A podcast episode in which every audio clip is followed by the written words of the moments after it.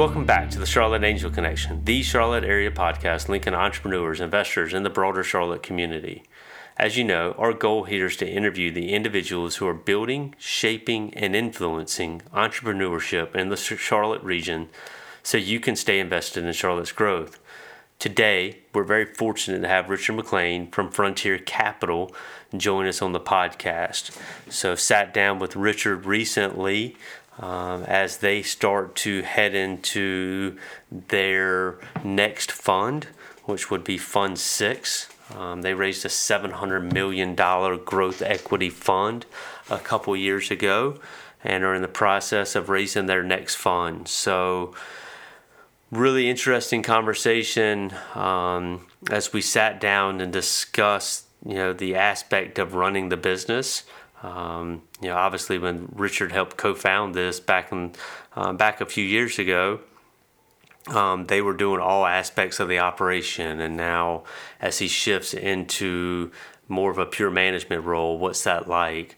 Um, how's the firm go into an investment? So we explore: does it go in and do um, kind of co-investing with other firms or are they out there on their own? And how's that space kind of heating up from a competition perspective? And how do they differentiate in today's marketplace? Uh, we touched base briefly a little bit on WeWork even though it's certainly not a space that they would deal with. Um, but really good back and forth um, exploring you know the fund growth the talent pool here in Charlotte um, and how much Richard thinks of it. So, certainly, as always, certainly hope you enjoy another great podcast with Richard McLean from Frontier Capital. All right, well, thanks again, Richard, for joining us on the show today. Certainly glad to have you. Yeah, happy to be here. So, um, as my as my audience knows, I typically start off with kind of a softball. Um, so maybe you can take a couple minutes and just tell us a little bit about um, or kind of how you got here. Who's, who are you? Um, uh, and the path that Frontier has taken over the course of the last 19, almost 20 years. Yeah, so I, I actually uh, started my career here in Charlotte in 1989 working for uh, Nations Bank, okay. which was, of course, the predecessor of Bank of America. So I was here. Um, really started my career, um, you know, working in investment banking here in Charlotte. Left, went back to business school, um, worked in New York, worked for a family office, worked for a, uh, a small private equity fund, and then in uh, the summer of '99, I teamed up with uh, one of my colleagues at Nations Bank, uh, Andrew Lindner, and we co-founded Frontier. That was uh, almost uh, 20 years ago, and we've been building that business here in Charlotte ever since. Were y'all in? You said you spent some time up in New York. Um, were y'all in New York, or were y'all back down here um, immediately prior to starting the fund? We were back here in uh, in Charlotte. Actually, Andrew, I had been out of business school for about uh, about four years, uh, working in North Carolina and living in Charlotte. And uh, Andrew was just graduating from uh, from Stanford Business School, okay. and uh, and wanted to get out of California and, and, and, back to Charlotte, where you know he'd started his career. Okay, what was the um, what was the business plan? in 1999? Yeah, so um, in, in 1999, as we kind of looked at an opportunity for uh, a small private equity fund, there was a lot of money chasing kind of the early days of the internet and like dot com opportunities. Mm-hmm. And uh, of course, there was, um, you know, a fair amount of money that was focused on traditional kind of distribution manufacturing businesses, a lot of family owned businesses, kind of more kind of LBO oriented investing.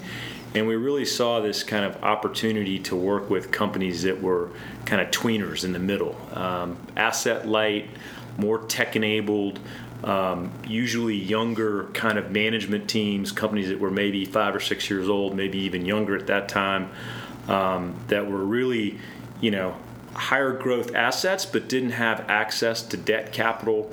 Um, and there weren't as many investors really focused on that kind of tweener market back when we launched the fund in uh, in '99. So we were very much focused on kind of tech enabled services, uh, IT outsourcing. Um, you know, uh, it wasn't called software as a service at the time, but kind of more software enabled businesses. That those were all kind of part of our business plan when we when we launched the fund 20 years ago. When you launched it, you launched with Fund One.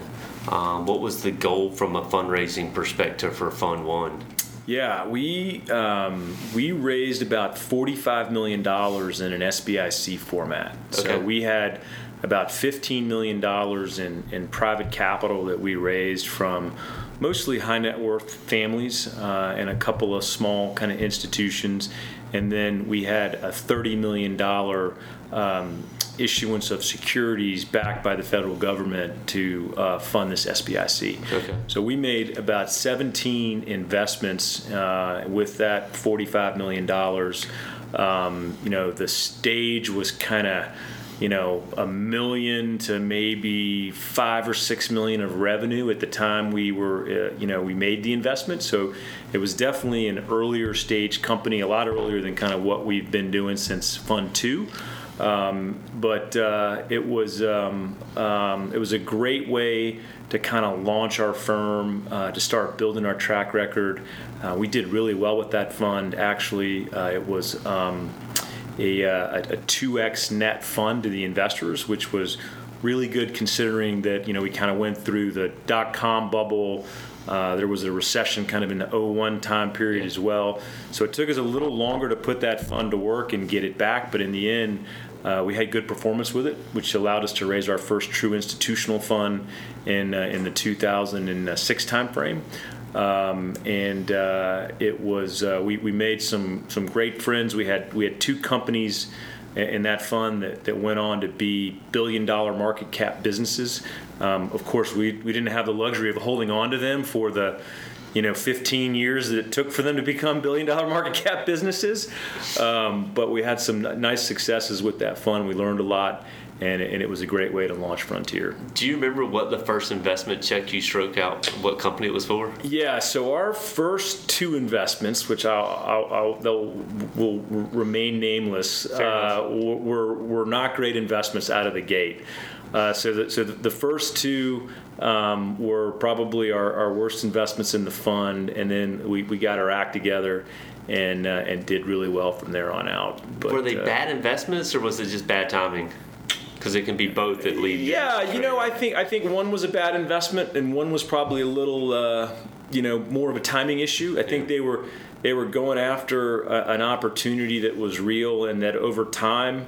Um, you know, had they had the kind of runway and and uh, and the and the ability to really pursue it over a longer period of time, I think they would have been successful. But you know, it was kind of an earlier stage um, you know situation where the clock kind of ran out on them, yeah. and, the, and the investors really you know kind of tired of kind of funding you know what they were doing. But when you're looking at comp, I mean, um, go back in the time machine with me a little bit. I mean, you're looking at companies in the one to five million dollar revenue perspective um, back then, and then you know fast forward to now where you are looking at larger companies, obviously.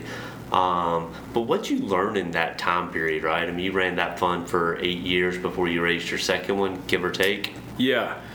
So I think that sometimes the challenge with earlier stage investing is um, really making sure you've got a uh, an established product market fit.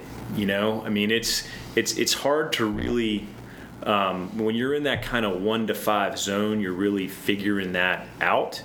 And as an investor, you're gonna help manage your risk a lot more to the extent that you can really dig into that and get some comfort that that's been established and that you know be, because then it becomes a little bit more about execution risk and you know how you how you, how you scale that how you roll it out. But in the in the early days I, I look back at some of the things that uh, you know that didn't that didn't work out for us and I think that that product market fit was more aspirational. It was more of an idea. It was more of an assumption, and it really wasn't um, validated with a lot of, um, you know, uh, with a lot of customers, with a, with a lot of evidence that you know it was really well established. So now, fast forward to where we are today. Um, so, product market fit's your biggest struggle in that smaller stage. What's the biggest struggle that y'all face looking at companies today? Yeah, I think it's um, you know it's it's it's a lot of the it's a lot of the same. You Is know, it? it's yeah, it's really making sure you know it's at a, at a different stage, but it's really making sure that they've that they've that they've nailed that.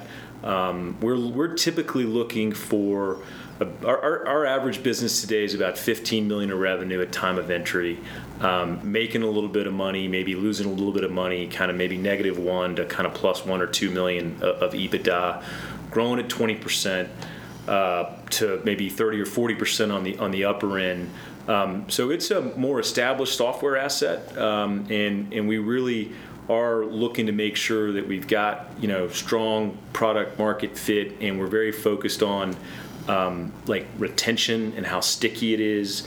Uh, because you know a lot of these businesses today uh, really trade at a premium because there's a lot of interest in them. Yeah. And I think one of the one of the things today you got to be really careful about at the stage we're investing is you know not not all software companies are created equal. They, they all want to be valued equally. Yeah. but um, you know some of them really are special in terms of the stickiness and the retention they have and the relationship they have with their customers and the um, the market kind of leadership position that they might have. And then some of them are, are definitely more more more aspirational, right? They're they're pitching that story, but when you really kind of dig into it, um, you know, you can find some cracks in it, and I think that's what you got to really, you know, kind of watch out for. Um, so to um, how do you, um, I guess, how do you find the cracks, right? And part of it's, you know, you've been looking for cracks for 19 years, and it's a little bit easier for you to find them now, right? Yeah, but you know, we have. Um, we we do a, a, ton of internal and, and third party diligence on these companies before we invest, and so you know there there is um, uh, there is a lot of uh, presenting of financial information and metrics that you can't take at face value a lot of times. You have to really kind of dig in and do your own homework uh, to really kind of get to the bottom of the numbers in a lot of cases. And so we're very fortunate that we got a really talented investment staff and an associate pool that you know spends a lot of time on that when we're kind of reviewing an opportunity. Um, but that's uh, you know that that that that that extensive kind of you know homework and deep diligence is I think really critical to being successful you know, kind of at this stage of investing. You've seen that over the, you know, again, uh, nearly 20 years that the fund has been in place, but I mean, you've got a staff now around you, right? So how do you kind of drive that into them that, you know, um, you know, no stone can really be left uncovered as you're, you know, looking through these deals to try to find the right ones? Yeah, so it, it's become um, uh, a very uh, like institutional like approach, and so you know we've got uh, a group of principals and vice presidents, which are you know very talented individuals who've got you know seven or eight years of you know investment experience that are kind of you know all on a path to being a partner one day that uh, that are really the quarterbacks of any deal team. And so the deal team will include uh, in our case a partner a vice president or principal uh, and then an associate and so you know, they have been, um, you know, really onboarded and trained by the senior associates and the VPs and the principals, and we've established, you know, a, um, uh, you know, um, training program basically to kind of help get them up to speed. And you know, when they're kind of walking in here day one, they've already got um, at least kind of you know two, in a lot of cases, three years of experience as a uh, investment banking analyst. And that's when we usually kind of pick them up and then they do another kind of like two or three years with us you know in an, in an associate role. But they're they're a very important part of that deal team. Um, the company's grown right? I mean it's gone from you know your 45 million dollar fund you raised 700 million two years ago um, and you're in the process of raising another one. Um, is this what you thought about 20 years ago? No, it's been no. It's really exceeded. I think all of our expectations. It's been a ton of fun. Um, we've got over uh, 42 people now on the team, and it kind of started off with like you know three or four of us. And so it's been, uh, and then that that team includes our you know our investment team, um, our our sourcing and research team. Uh, our back office and compliance, and then we also have a uh, internal like operating team that uh, that works with the portfolio. Um, but uh, one of the the you know really kind of fun aspects of the journey has been you know when we when we first started off we were we were all practitioners and that's all we did right? We had to go out and find the companies. We had to be very involved in diligencing the companies monitoring the companies helping to kind of exit and drive returns. And then you know as you grow and you add more people over time you, you still do some of that but then you have to you know take on more of an executive role. And so that has been an interesting transition to kind of manage and in my career, you know, actually, you know, having to spend more time working on our business versus just working on kind of the investments that our business generates. And it's been a, a challenge, but it's been a lot of fun. I've really enjoyed it, especially at this stage of my career. Uh, it's probably the most fun I have, kind of spending time, you know, on on frontier. Yeah. Um, you know, we're we're in a, a, very competitive business today. We're competing with um, you know big national firms that have billions and billions of dollars that um, you know that are focused on the types of companies that we want to invest in. There's also direct competition, you know, funds that are our size, um, and then you know there's uh, there's smaller kind of firms that have just kind of entered into the space. Um, so there's there's plenty of competition for a rapidly growing 10 to 25 million dollar revenue software company, and so you know we have to really you know stay on our toes and and you know keep innovating and kind of investing in our platform to to remain relevant. Yeah. Um, we've been we've been uh, we've been one of the top investors in sub 150 million dollar enterprise value uh, software deals in the last um, you know in the last 24 months. I think we've been one of the top kind of four or five in the country. We've made um, you know 10 new kind of platform investments in the in the software space. Um, so we're, we're proud of that, but it, it's uh, you know it's a lot of a lot of work and investment to kind of keep that up. So um, when you when you started it, the concept of private equity, growth equity in Charlotte was, um, shall we say, probably non-existent, um, and that's changed a lot over the course of the last, probably more so five to ten years, if not two to three years. Um, what's it? Um, so I would imagine historically you probably had to recruit out of New York, and it's a little bit easier to start to recruit out of Charlotte in and of itself now. Or is that transition slowly starting to happen here yet? We've always had great talent here locally to, to draw from. Um, you know, with the with the schools in sort of this region and and the you know investment banks and the and the and the banks. Um, so from an investment professional standpoint, um, you know we've got you know all the folks on our team could work for a major firm in New York or San Francisco or Boston, but they want to be in Charlotte, and so we've really benefited from from that kind of pipeline of talent, of people that kind of want to be here. They don't want to be in kind of the you know one of the major cities on the coast. Um, and we've also benefited greatly from the airport here. Yeah. And we have a national footprint today. We started off in the in the southeast and mid Atlantic. We expanded to the southwest, and now you know we've been for the last few funds. We've really kind of had a national footprint. We've got several investments in Canada, but but being able to get so many places direct out of Charlotte has been you know fantastic for our business. Um, and then on the if you, you sort of think about growth equity as a strategy in private equity and how that's matured. I mean that's that's been very interesting as well. I mean our our, our first fund was a little more kind of late stage venture and had some components of growth equity. Our second fund was really the fund where we kind of went all in with our, our growth equity strategy. The companies were more mature. We had a bigger fund. We could, you know, that was a $115 million fund that we made 10 investments with. So, you know, the average investment wasn't, you know, three or four. It was more like, you know, 10 or 12. And so, you know, during during that time frame, call it the you know 2006 to 2010. I mean, we were out knocking on doors trying to find you know good software companies and convince them that they wanted to partner with us. And and and they weren't looking for money uh, and we were selling our way into those companies trying to convince the founders to take a little bit of liquidity put some cash on the balance sheet to accelerate um, you know their, uh, their their growth prospects.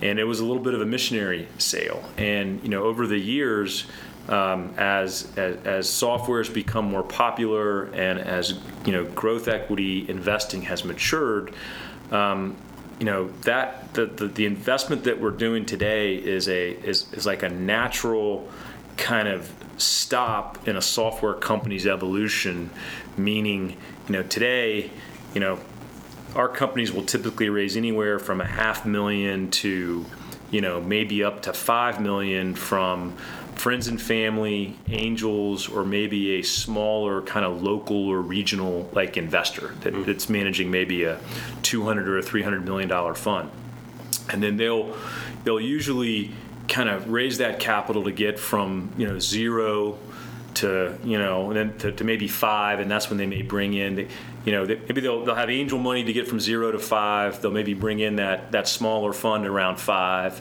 and then they'll try to get the business to kind of 10 or 15 million of revenue.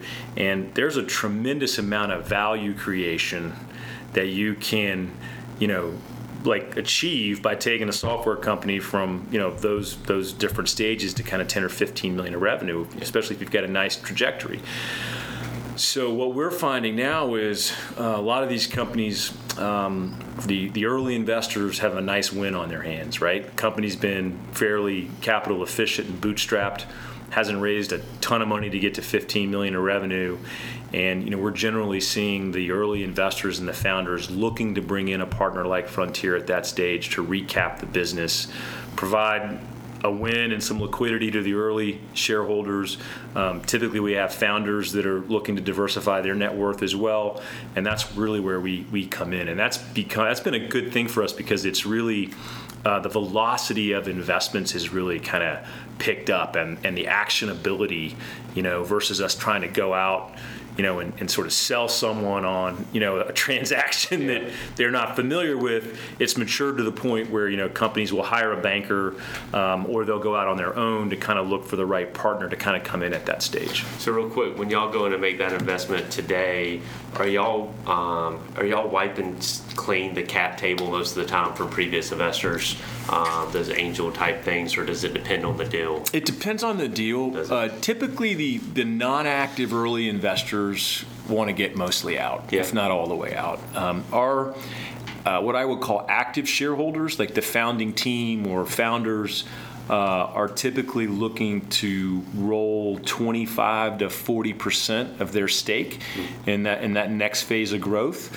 Um, and then we've had a couple situations with some of those those larger kind of couple hundred million dollar funds where you know they're they're going to get a nice win as well, but they'd like to roll maybe 25 or 30 percent of their stake as well. So we're typically very flexible about um, you know kind of letting existing investors roll some of their uh, ownership in that in that next phase of growth. We do like to see our founding teams, if they're going to stay active, you know, kind of have a meaningful stake going forward, so we have some alignment there. Um, when y'all go in and make an investment, y'all are making an investment with other funds as well, right? No, we're, we're typically not at, at our at our stage of investment. Yeah, we're we're typically the the largest or maybe kind of you know only institutional investor in that in that round. Okay. We do have um, you know, some occasional co-invest if there's a good reason for it. But um, you know, our, our, average investment right now in our, our current fund is about fifty million dollars. Okay. And so we're really kind of doing that on our own, or maybe we've got you know again a couple small co-investors for some reason. So is the concept with a lot of the companies that you're going in and buying today? I mean, you know, um, Fund One, Fund Two, different, but today, um, is it still you're going in and buying and hoping to sell it out to a larger company? Um, you're not quite ready to start to see companies go into the IPO stage yet. Is that right? Yeah, our um, we we have a I call it kind of a base hitting strategy. We're, yeah. we're looking to invest in a lot of um, vertical specific, industry specific kind of um, you know software applications where you know they're going to have a total addressable market opportunity of maybe 200 million to a billion so those aren't typically going to be like IPO candidates yeah. that you know attract a lot of capital or are going to be sort of you know attract attractive kind of IPO listings. Um, but they're great companies, and you can do really well if you can take that company from 10 or 15 million of revenue and break even to you know 30 40 50 million of revenue and 6 7 8 million of cash flow yeah. and that's really where we're trying to kind of enter and exit those investments um, and you know about uh, About a third of our investments are sold to upmarket um, LBO software-focused investors that generally are managing, you know, multi-billion dollars, uh, you know, in, in their funds. About a third of our companies are sold to um, the platforms of those firms. So they'll either buy our company as a platform or our company will be an acquisition for an existing platform. So about two thirds of our exits upstream are somehow related to private equity, either a private equity backed strategic or we're selling it directly to a private equity firm. And then about a third of our uh, remaining exits are to a strategic buyer, okay. usually kind of a large or mid sized public company. Um, do you have disappointments now in com- company acquisitions? Um, probably not failure, so to speak, but things that just don't quite go as. I mean, um, you hope they all are fantastic, right? So to a certain extent, yeah. always disappointments, but. Um, you know, how are disappointments viewed in this space? Yeah, so we we have less uh, we have less than a ten percent loss ratio across all of our I think funds since Fund Two. Okay.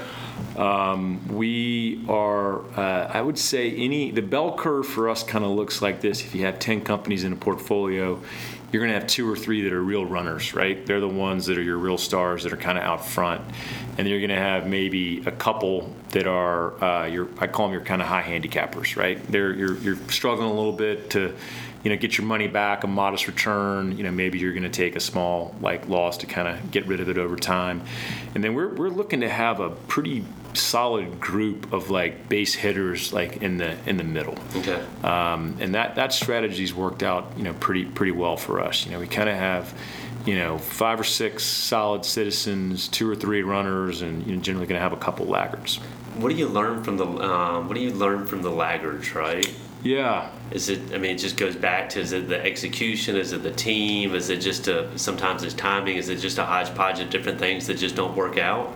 No, I, I do think um, uh, you know sometimes it is a it is it is execution. It's, it's poor execution. Yeah. But you can fix that, yeah. right? And and again, what you what you can't fix is a is a bad market opportunity or bad product market fit. Again, I mean, if you if you've got that, you can really work yourself out of you know some underperformance with you know making some making some changes. Um, and, and so it, it really does kind of come down to that. And we and the other thing for us is consistently is if you can get a company off to a good start right? If you can launch it post investment with some good decisions, some good focus, some early wins, some, you know, solving some sort of low hanging fruit issues and get that momentum going kind of like out of the gates, it's, it's, I mean, it's just dramatically better investment, you know, and, and those that sort of stumble, you know, for whatever reason we found have been a little more difficult to like get back on track. And they sometimes they, they recover from that, but it, it's it's a it's a setback, you know. I mean, uh, and if you kind of look at our our, our winners, if you will, uh, almost all of them got off to a really good start out of the gates. Um, it's, um, I mean, it's, it's the same thing in any space, right? I mean, um, from an early stage to even a late stage. Um, the more quick hits, the more quick successes you can have, the more you build upon it. Gosh knows you look down the street of the Panthers, if you can get off to a hot start yeah. in a game, right? It's right. so much easier to start to build on that momentum yep. um, and take off and run from there. Um, how much is this? Um, how much has this space changed over the course of the last 10 years? I mean, you mentioned earlier you've got a lot more competition. Um, you've got a lot more money probably flowing through it. Um, how does that affect um, the investment decisions that you're able to make, right? I mean, do you find yourself sometimes almost chasing a company a little bit higher than you want to in evaluation just because you like the product market fit, you like the management team, and you've got some young hot shot down in Austin that's also offering a little bit more?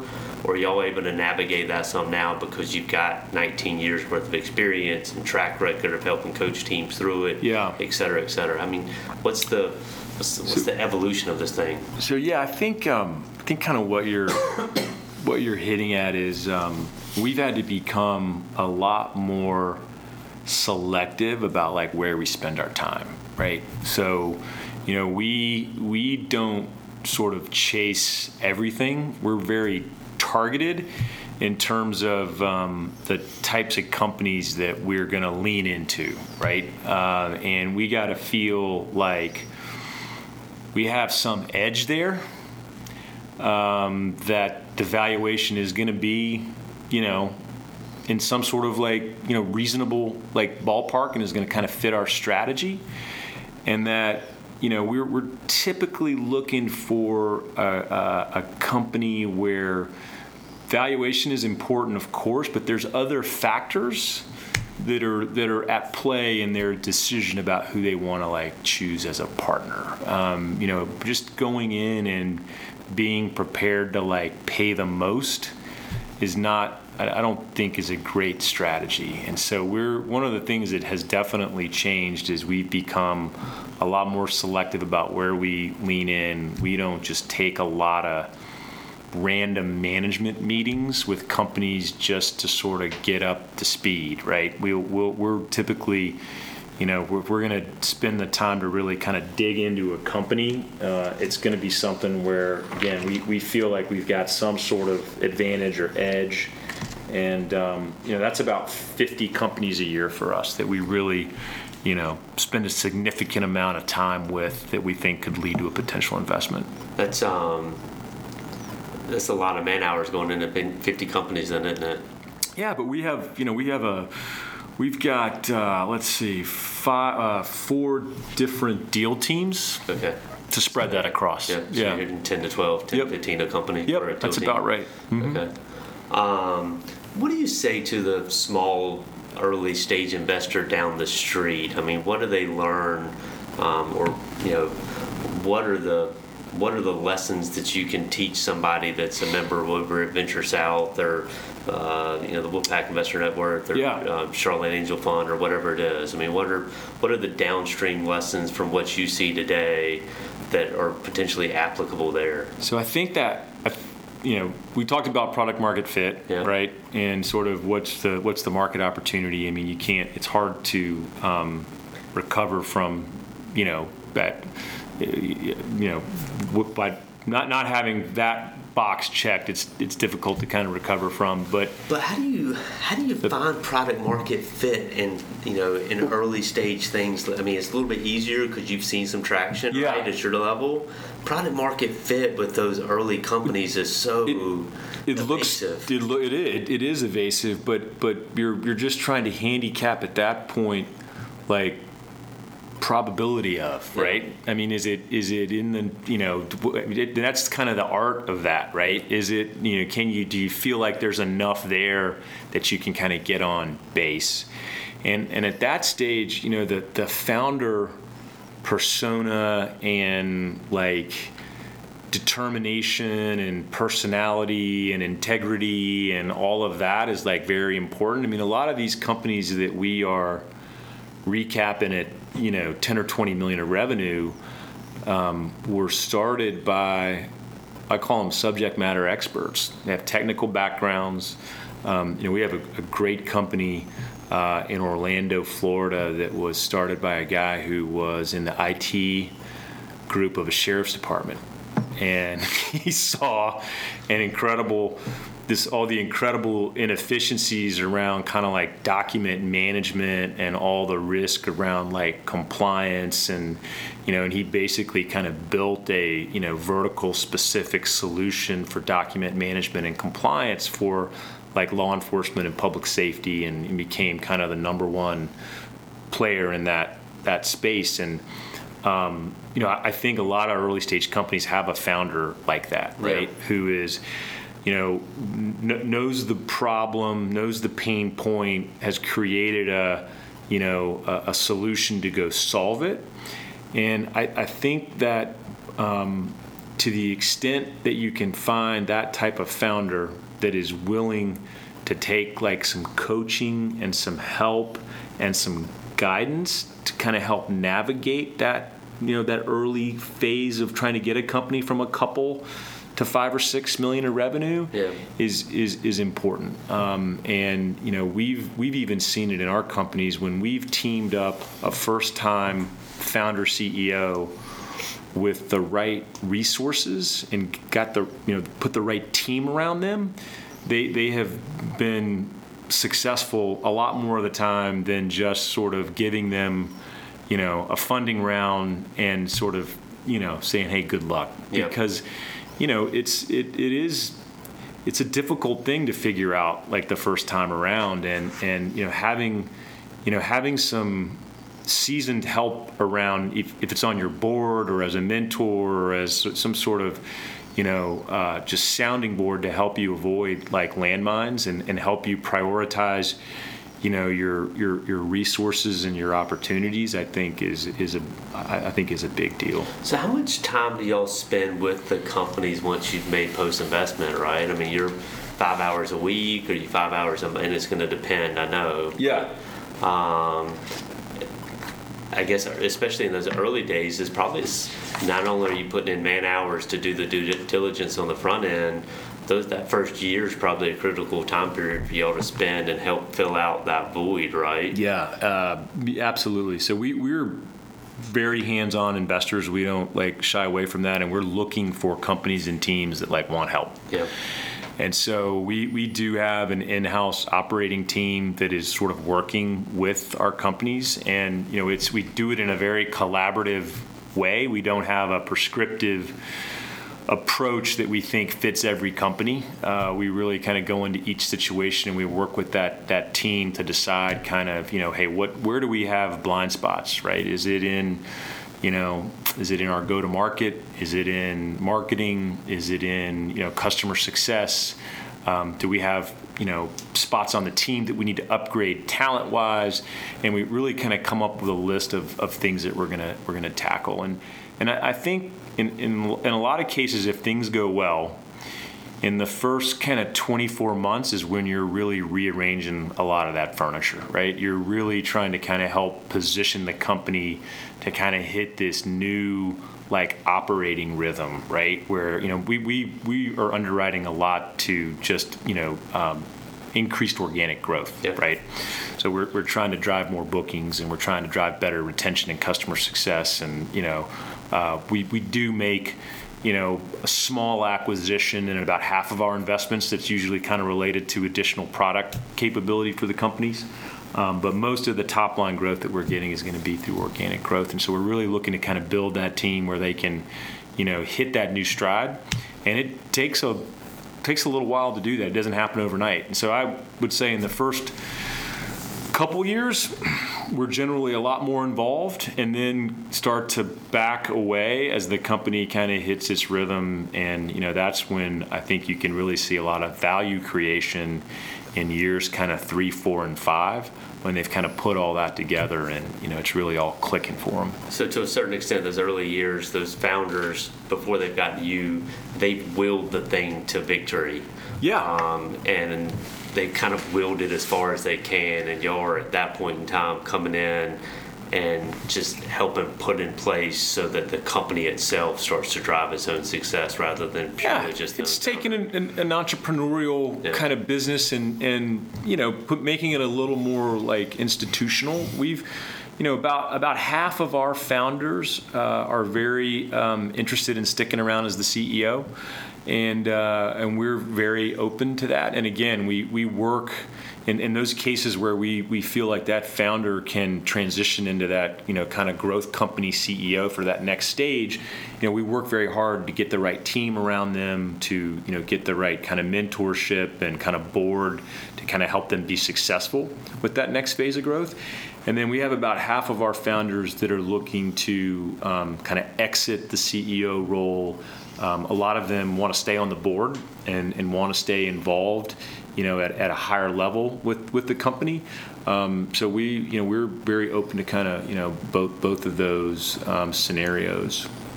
I jokingly tell my clients, and I'm dead serious about it when I jokingly say it, um, that I learn more from them than they do from me. Yeah. Um, do you ever feel that way? A- yeah, absolutely. um, yeah, we. It's been. Uh, you know, it, it, we, we've got, I think, a lot that we can bring to the table on like best practices and tactics and resources to kind of help, you know, again, institutionalize the business, get the foundation in place to really scale. I mean, we're looking to kind of double or triple the business from where we invest, and that takes a different playbook than kind of, you know, what what you had before. But I mean, these these these founders and CEOs, like they they never cease to amaze me in terms of, you know, what what what they've created, how smart they are, um, you know, the the knowledge they have of the of the market opportunity and the product, and um, so you know, we we've had several cases where um, we've had a founder stick around at the board level and be a tremendous board member because they just bring a totally different perspective than sort of the investment and operating team that's, Yeah. uh, that's on the board. That's cool. Um, what keeps you up at night? Um, is it um, is it business risk for Frontier Capital? Is it Trump and the China trade war? Is it um, the next recession?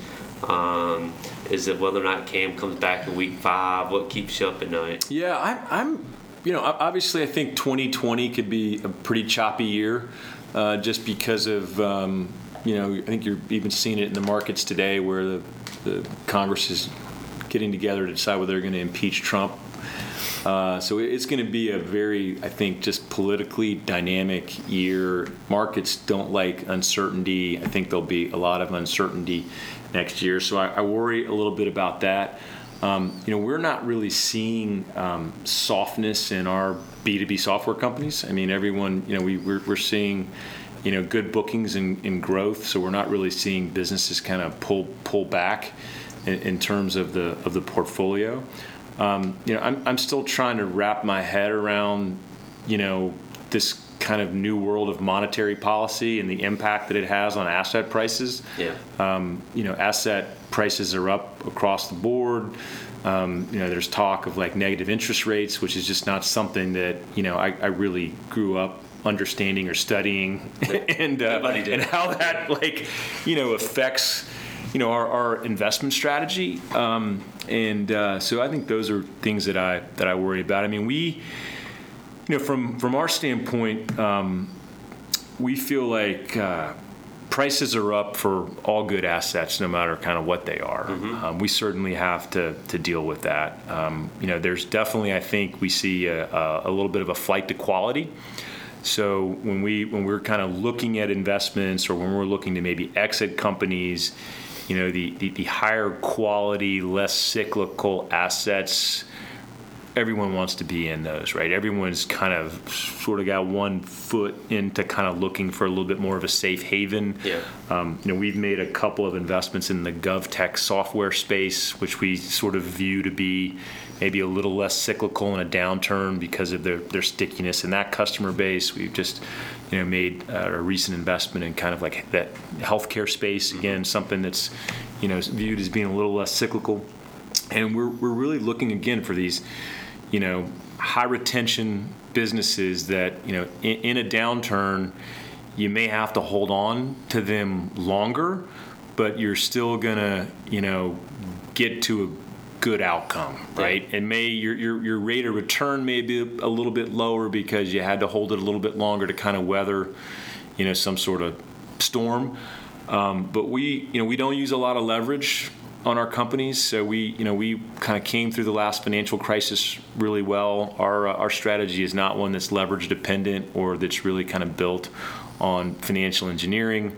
Um, a lot of our companies are focused on, you know, outsourcing and cost savings for, you know, mid to large enterprises. Yeah. So, you know, you would think they're typically in a, in a, in a downturn, they're typically looking for that. So, you know, we, we really try to find this kind of all weather strategy where, you know, you just kind of get into these good software companies and, you know, you if you got to hold them a little longer, uh, you're, you're still going to be okay. Is that the same? So, um, so you raised a fund in 2007, then you raised another one in 2012, um, and you raised some more, and now you're you're about to start raising for Fund Six. Is that right? Yeah. Um, do you take that same kind of approach in 2012 as you do 2019, or do you let um, kind of the current economic uh, climate. I don't want to say control your investment decisions, but you you know you said you're Yeah. making a few gov tech. Um, Well, we- you, you just kind of make conscious decisions like that. Yeah, go through it, totally. I yeah? mean, we're you know we were looking at our portfolio, making sure we don't have too much exposure to one category. You know that that we feel like might be a little more susceptible to. You know, a downturn, and we do a lot of vertical software, but there's some verticals that are inherently more cyclical than others. Yeah. So trying to kind of avoid or make sure we have little exposure uh, to that is um, is something that we definitely um, are, uh, are are focused on. That's smart. Um, I'd never really given it any consideration that you would balance it, right? But it makes Yeah. a ton of sense that, um, you know, uh, probably 10 year operating um, agreement, right? You don't want to get on the outside of that. So um, making 10 year investment decisions rather than 20 year investment decisions sometimes, right? Yeah, that's right. So, um, do you mind if we step out and talk uh, just for um, a couple minutes about current news WeWork? Um, are you okay with that? Yeah, sure. Um, so we were, you know, obviously um, made an announcement earlier this year that they were going to come out and go public, and I think their initial was um, what 75 million, and they backed it down, and now there's all kind of conversations, right, about I think they were talking about a f- almost a fifty billion dollar valuation. Is that what it and- was? Okay. And then Okay, yeah. the whisper was that maybe they could get it done at ten. Yeah. And so then they've. You know, I sort of think it's a very interesting story, so I've been following it a little bit. And they, you know, they've of course pulled the IPO, and today they said that the CEO is going to perhaps step aside. I saw that. Yeah. So how does that? I mean, you saw Uber, some struggles with Uber and Lyft Yep. and stuff like that, um, and not your space because you're not going in at that level. But how does that? Um, how does that impact your world um, specifically, and um, and just kind of the illiquid private equity space in general, right? It, you know, we're so far removed from that, that Yeah. and, and the, the type of company that we're looking for is just a completely different like investment. You know, I mean that that is a that's a Silicon Valley unicorn. Like those those really don't have much impact on you know our our valuations or our companies, and um, you know we we um, you know the I, I think the private markets are definitely impacted by the public markets, right? Uh, there's certainly a, a lag effect in that, right? As, as the as the as the public markets come down, it takes a while for it to work its way into private market valuations. I think that lag effect is um, much greater than it used to be because of all the money that's been flowing into private equity because of the you know the rate situation Yeah. that we've got, uh, and so you, you now I think it won't they're not quite as tied together as maybe they used to because there's a lot of overhang there that even if the markets were to go down you know 30 or 40 percent it's going to take a while for some of that overhang to kind of work its way through the system and kind of to see private company you know valuations adjust um, and so you just kind of have to be be be aware of that but uh, but the WeWork thing is kind of a, a, a non-event I think for us Do you want a founder like him on your team or no? He's not. He would not be our type of uh, our type of guy. I mean, we're looking for, you know, I mean, he, he, we're, we're we're looking for a um, a much more kind of low ego, uh, uh, humble, like you know, all, all of our founders fit that kind of persona, right? Yeah. I mean, they're they're they're hardworking, high integrity, low ego. Um, just, and, they, and they've taken, you know, a lot of it's a lot of times they've taken, you know, ten or you know 12 15 years to build a business that's 15 20 million in revenue i mean it's their like life's work right and so we're very respectful of that and we're, we're looking to you know partner with people that really care about that next phase of growth for their life's work right and and who their partner is for that so definitely different different persona than uh, the ceo WeWork So, um, so, um, so when he steps aside, you won't be investing in his next company then. I, I don't think so. I, yeah, no. I mean, he's. It's an interesting story. I mean, he's he's obviously already taken out hundreds of millions of dollars, um, you know, in the in the private financing rounds, and um, uh, it's just it'll be interesting to see how it plays out. I mean, it, it, they're the third largest holder of capital lease obligations, I think, in the world. So one of the interesting things is if a company, if it does end up in, in, in bankruptcy, I mean, I, I, have seen some some articles about the you know the ripple effects in the commercial real estate market could be pretty dramatic. Um, but you know, hopefully it doesn't it doesn't come to that. I also saw that they might lay off like 5,000 people yeah. or something like that, which I mean, it just seems like a, like a tremendous amount of people to yeah. let go. But the company has, you know, a crazy a crazy burn rate for yeah. where they are. It does. Yeah. Um, the um, that um, you mentioned it a, a couple minutes ago. The amount of money that's flowed into the private equity space, not necessarily just private equity, venture yeah. capital, growth equity. Right. Um, it's been a trend that has accelerated over the course of the last five or ten years. Yeah. Um, from where you sit and the people that you talk to, um, do you see that trend continuing, or do you see? Um, do you feel that there's one of those um, kind of mean reversions where we revert back to public markets, or um, how do y'all approach it from a business yeah. perspective? So I think a couple things are a couple things are driving. it. obviously, we talked about there's nowhere to get yield, right? And so not unless you like zero percent, right? So so the, the so the options for for a lot of investors is you know you, you sort of you know you you you got to go into the you know the public markets or you got to go into a hedge fund and private equity is, is has performed well. So the, the numbers have been good.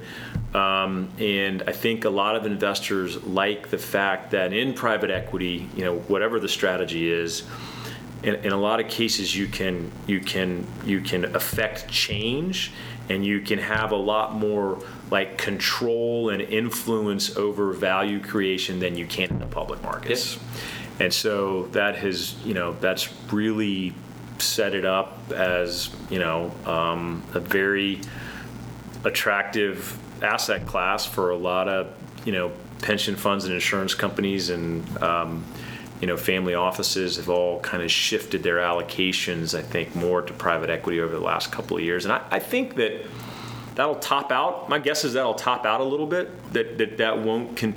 You know, we're already kind of seeing a little bit in, you know, out there where where more investors are kind of hitting their allocation for private equity. And, and they're starting to kind of pull back a little bit on on that. Um, there's still new programs and that are being launched. Uh, there, it's it's uh, the the the sec the, the the industry has matured where there is there is like less of that, and so you're definitely seeing a lot of institutional investors talk about their core managers and supporting their core managers and sort of shedding non-core managers and, and that frankly just in a lot of cases just all has to do with like performance yep. i mean the, the money is going to flow to the performing managers over time and you know non you know the, the the ones that are you know kind of not considered performers will be you know kind of you know will, will be i guess you know, will be weeded out over time, and we're trying, trying hard to not be in that group. As I say, y'all historically have been yeah. not in that group, right? Yes. So to continue yeah, to stay no, there. Right, absolutely. So um, shift gears as we kind of come up on end of our time. Um, Charlotte. Yeah. Um, how do you view Charlotte these days? Um, from a technology investment hub, so to speak. Yeah, so so Charlotte was historically really not a tech hotbed, right? I mean, we we were uh, we were finance and banking, real estate, manufacturing, distribution. I mean, a lot of the a lot of the money made in Charlotte was kind of made in sort of like older, more traditional like industries. Yeah.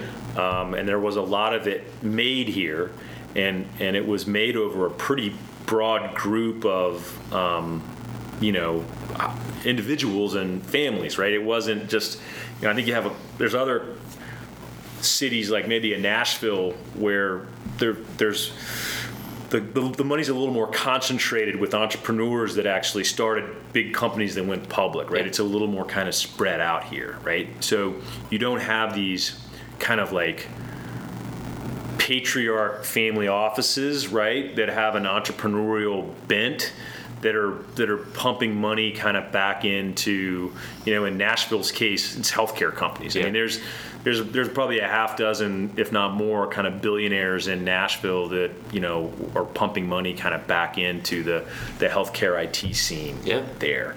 Um, and there's a good there's a good cluster for that here, and and we've just had a little harder time kind of getting that cluster going here. It's it's happening.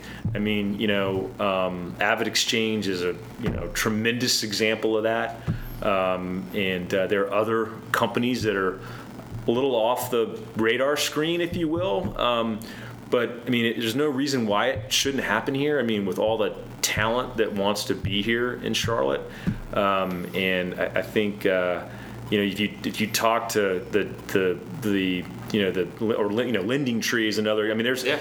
we have a half dozen great examples of of companies, and I, and I think you know those will can red red ventures. I mean, it's just I mean we've we've got them. I Yeah, mean, we we've do. got big big successes here, um, and and you got to believe over time that those are going to spin off, you know, other you know software and tech companies, and that that community is going to start to start to build here. Do you think, um, uh, you know, joke around about the Panthers a little bit, but do you think David Tepper coming into town, kind of a different way he made his money, kind of spurs people to look in, um, um, look outside of your traditional source, um, sources? I mean, do you think he um, kind of pushes? I mean, he made his money in you know the hedge fund space, right? Yeah. I mean, um, y'all's success over the years. Um, do you think just the the concept and the talk around town starts to spur people in the different space, or do you think it really goes back to waiting for some of these companies like an Avid or Red Ventures and some of the other things to, um, to start to throw out those serial entrepreneurs? Yeah, I, I think that's what it's all about, It's right? Yeah. I think it's the serial entrepreneurs that, you know, spin spin out that you know, um, or or raise money from, Yep.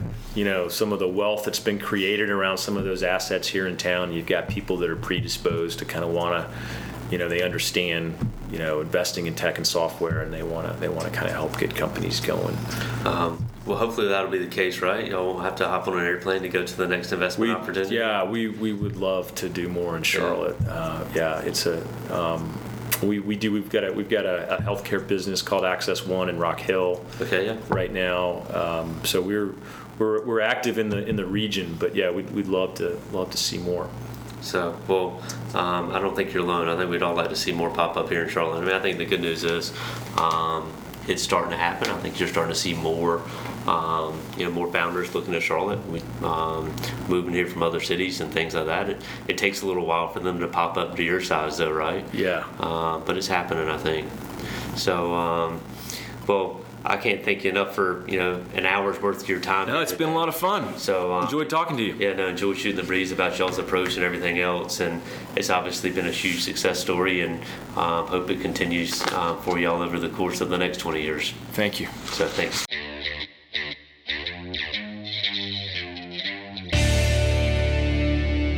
William Bissett is an investment advisor representative with Seacrest Blakey and Associates, a registered investment advisor. Opinions expressed on this program do not necessarily reflect those of Seacrest Blakey and Associates. The topics discussed and opinions given are not intended to address the specific needs of any listener. Seacrest Blakey and Associates does not offer legal or tax advice. Listeners are encouraged to discuss their financial needs with the appropriate professional regarding your individual circumstance. Investments described herein may be speculative and may involve a substantial risk of loss. Interests may be offered only to persons who qualify as accredited investors under the Securities Act and a qualified purchaser as defined in Section 2A, paragraph 51, line A, under the Company Act, or an eligible employee of the management company. There generally is no public market for the interests. Prospective investors should particularly note that many factors affect performance, including changes in market conditions and interest rates, and other economic, political, or financial developments. Past performance is not and should not be construed as indicative of future results.